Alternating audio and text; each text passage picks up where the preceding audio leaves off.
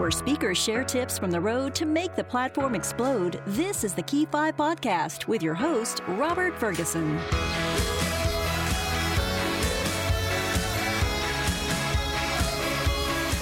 Welcome to the Key 5 podcast for speakers by speakers. For show notes and to get free stuff, go to key5podcast.com. Today, we're talking with Stephanie McDilda, a heart based leadership coach who, after losing her husband in 2010, says she came to the realization that her life's work was about loving herself unconditionally and then teaching others to do the same. Let's get started.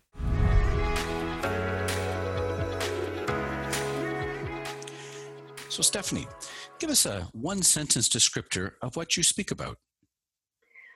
Well, Robert, thanks for asking. I actually speak about um, heart based leadership, as you mentioned. And so my one sentence would say, be, be to say, I help leaders improve their productivity and their employee engagement while reducing turnover and absenteeism by helping them to learn to develop relationships from the heart.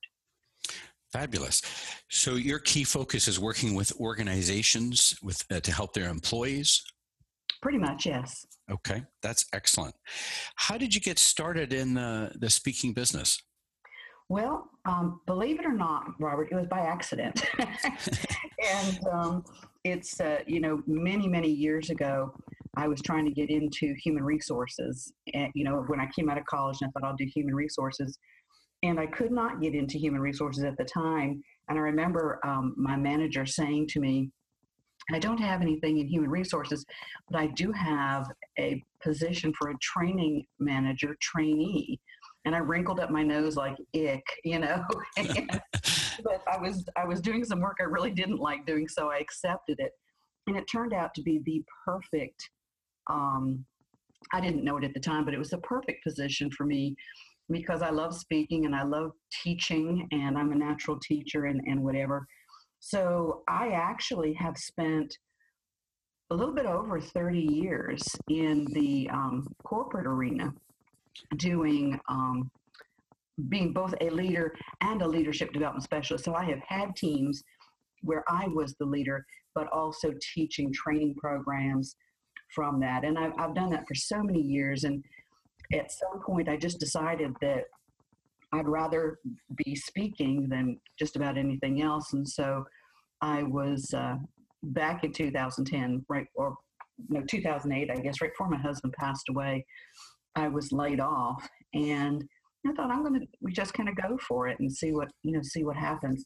And so ever since then, I have been kind of in the realm of speaking for like conferences. I do do a seminar, a corporate seminar, but I really enjoy doing the, the keynote speaking and the breakout speaking at conferences. Fabulous. I, I, sense that for many speakers, there's also this innate desire for training and educating that they enjoy. So mm-hmm. there's a similarity there. Yeah. And so, as a professional speaker, I often highlight you know all the good things that we're doing, and yet I think we learn maybe more from the mistakes we've made. Any uh, mis- big mistakes that you've made that you could share with us, and what you learned from them? Well, it's almost embarrassing to admit I probably have more than I'd like to tell you about. But um, when I heard that question, one thing really came to mind, and this was back during my training days. Um, I had an invitation. I was there was a company I was working with, and they had a um, a group out near Dallas, Texas. And the manager called me and he said, "I need you to come out, and I need you to teach like a one day customer service refresher training because we're having customer service issues, and I just need to do this refresher training." and I took him at his word. And I had a, it was actually a three day class, and we kind of pared it down to one day. And I was going to do it 13 times, came out to the Dallas area. And the first day, when people started, I did it in a hotel facility, and people started coming into the room. And I could tell at that point in time that they were disgruntled and you know they didn't appear to be happy to be there and, and in fact um, they were so rude. It was almost childish, but they were. One guy came in, you know, when you go into like a hotel situation and they have like circular tables, mm-hmm. and he sat down at the table with his back facing me. And I thought, okay, this is going to be good, you know. And and um, so I started with going around the room and, and having people introduce you know themselves and say why they're here. That was a mistake. Because they you know they were saying like uh, one guy said um, my name is fred so and so and i work in so and so and why am i here? I haven't the faintest idea. You know? And they were pretty much all like that. And and they would do little things like i remember one time at one point i asked them to do an exercise. And i explained the exercise that they were going to be doing together at their tables, you know, whatever. And I said, no, does anyone have any questions? Does everyone understand? And yes, everybody understood. And I said, okay, I'm going to give you 20 minutes for this exercise. And as soon as I said go, everybody stood up and walked out of the room. oh dear. And, you know, so and but what happened eventually? Um, right around lunchtime, Robert, I'll tell you that I didn't. I was not having fun, and I said to them, you know, I don't know about you guys, but I'm not having fun. So let's talk about what's going on. And what happened was that uh, they did not feel that they were the problem at all. In fact, they had a very antiquated phone system, and they had been requesting for over a year, they've been requesting a new phone system. And um, they all felt very deeply that they were great customer service people, but it was very difficult to serve the customers while they were, you know, hmm. you know, while they were having this terrible phone system. And so the big mistake that I think I made, Robert, was to take them at their word that what they needed was customer service training without investigating a little bit more deeply as to what was going on, what had they already tried, you know, that kind of thing. And that was a big mistake. Well, I appreciate you sharing that. It sounds like you were doing some live consulting with the mm-hmm. people to discover what the real problem was, which is uh, you were adding value even after the fact. yeah, I think so. so, Stephanie, as you have an event coming up and you know you have a, a presentation, what is it you do then to prepare? And you've learned from that uh, time. What do you actually do then to prepare for an upcoming speech?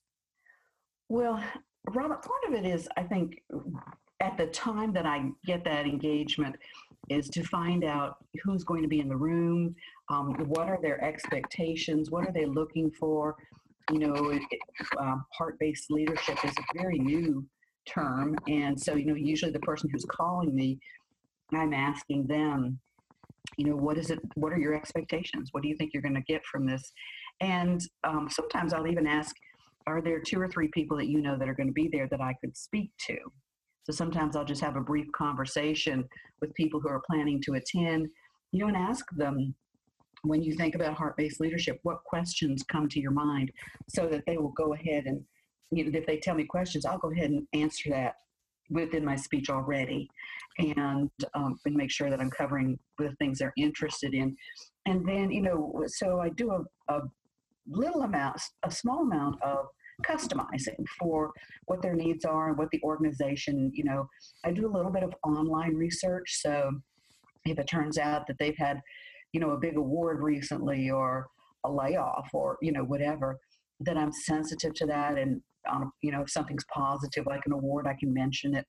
So I do, you know, a lot of that type of prep up front. And then for me, just, you know, practicing, I, I, um, usually so my the core presentation i know very well. Mm-hmm. but you know in order to make sure that that what i've added and changed kind of fits and flows smoothly i really do about a week ahead of time. Well a couple weeks ahead of time i'll start doing it once or twice a week and then the week before i'll actually practice it. You know i've got two cats who are good listeners and i actually speak it out loud and practice it. Um, but you know another part of that for me too robert is that I don't have a written speech, and, and I do have some notes that are like bullet points, but I never try to like memorize a speech. I just want to make sure I know where I'm going next, and then I, you know, I practice till I feel comfortable. Sounds like you speak from the heart. Mm-hmm, absolutely. so, Stephanie, what are you doing then to promote your speaking business? Sounds like you've got some neat things happening. What are you doing to well, promote it? I, you know, I think I, I do, Robert. And um, you know, funny thing is, there are days when I would tell you I don't have enough. I'm not doing enough to promote it. and probably, I bet all the speakers said that to you. Um, one of the things that I, you know, one of the things I do to promote my business is speaking, and um, so you know, I always, you know, I love to have referral business, and so I try to get out and be speaking. A year or two ago, when I was really sort of starting, I did a lot of free speaking, you know, so that people would know who I was, maybe refer me or call me for another event. Um, I'm pretty active on social media. So if I've got something up, you know, coming up, I'll I'll post about that. I actually talk about um, heart based. I have a heart based leadership um, Facebook page, and so I, am pretty active on that. Pretty active on LinkedIn, and um, I also have a newsletter. And then I'm also um, some of your listeners may be familiar with Thumbtack. It's uh, Thumbtack thumbtack.com. And so, you know, I've, I've got a profile on Thumbtack, and at least once a day I sit down and see if there's anything that would be good for me and send out a proposal. And um, I'm also looking at where I might find my uh, the, the core audience that I'm looking for. For example, uh, SHRM, the Society of Human Resource Managers, mm-hmm. seemed as a good source to me. And so, what I did, I tried to find out when they book, and the truth is, if any of your listeners are thinking of talking to SHRM, Around, about the September October timeframe, they change officers, mm-hmm. and the new the new person starts looking for um, speakers once a month for the coming year. So September October timeframe is a good time. And what I did was I basically got a contact list for all the North Carolina SHRM chapters and sent out an introductory email and then said, you know, when can I contact you? So those are some of the things I do. And like I said, sometimes I feel like I probably should be doing more. that works. Well, good for you. And I think that's uh, uh, some great advice that you, are passing along. As we wrap up here, uh, Stephanie, what would you have one sort of key recommendation or tip that you could share with other speakers? Yeah, absolutely. I, you know, there's a lot that I, you know, I, I know that you're speaking um, in this particular podcast series with speakers. And so people have, have um, given you a lot of suggestions. And I want to give you one that maybe a lot of people would not have thought of.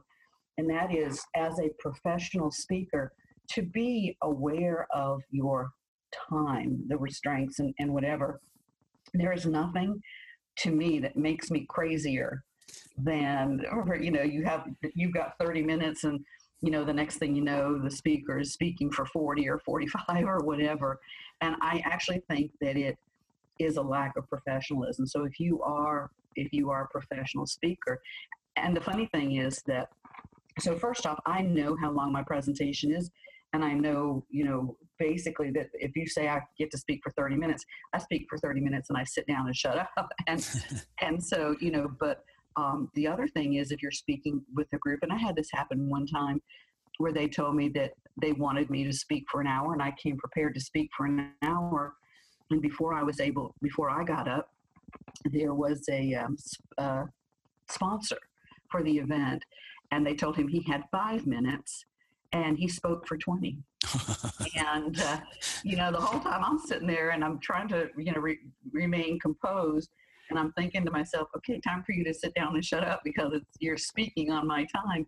And so uh, instead of an hour, it turned out when I stood up because you know a lot of these they put me on last, and at one o'clock the meeting's over, mm-hmm. and people need to go back to work.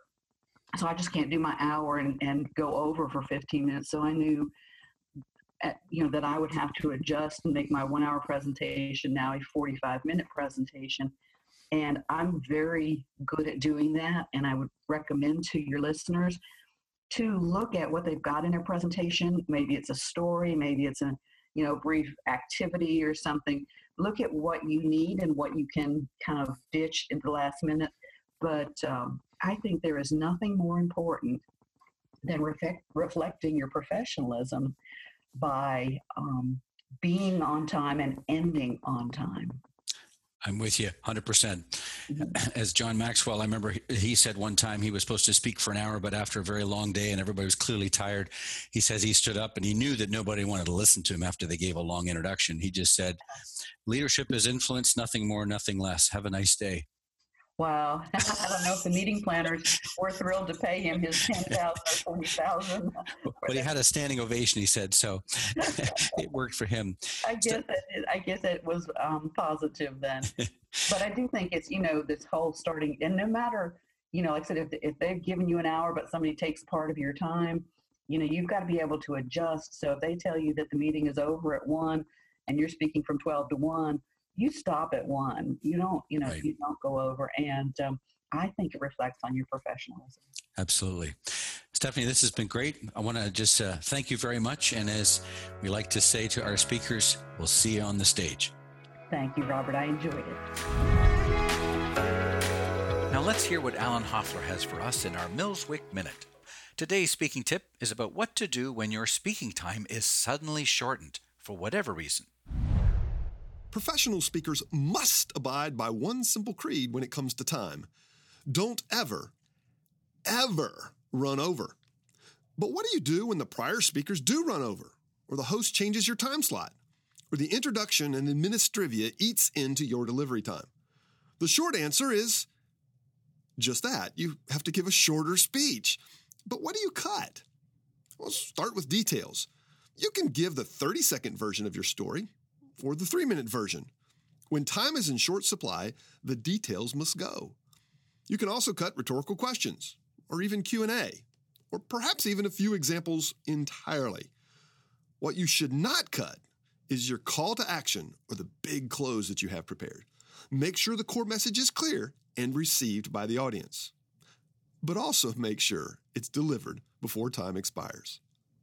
I'm Alan Hoffler, and this is your Millswyck Minute.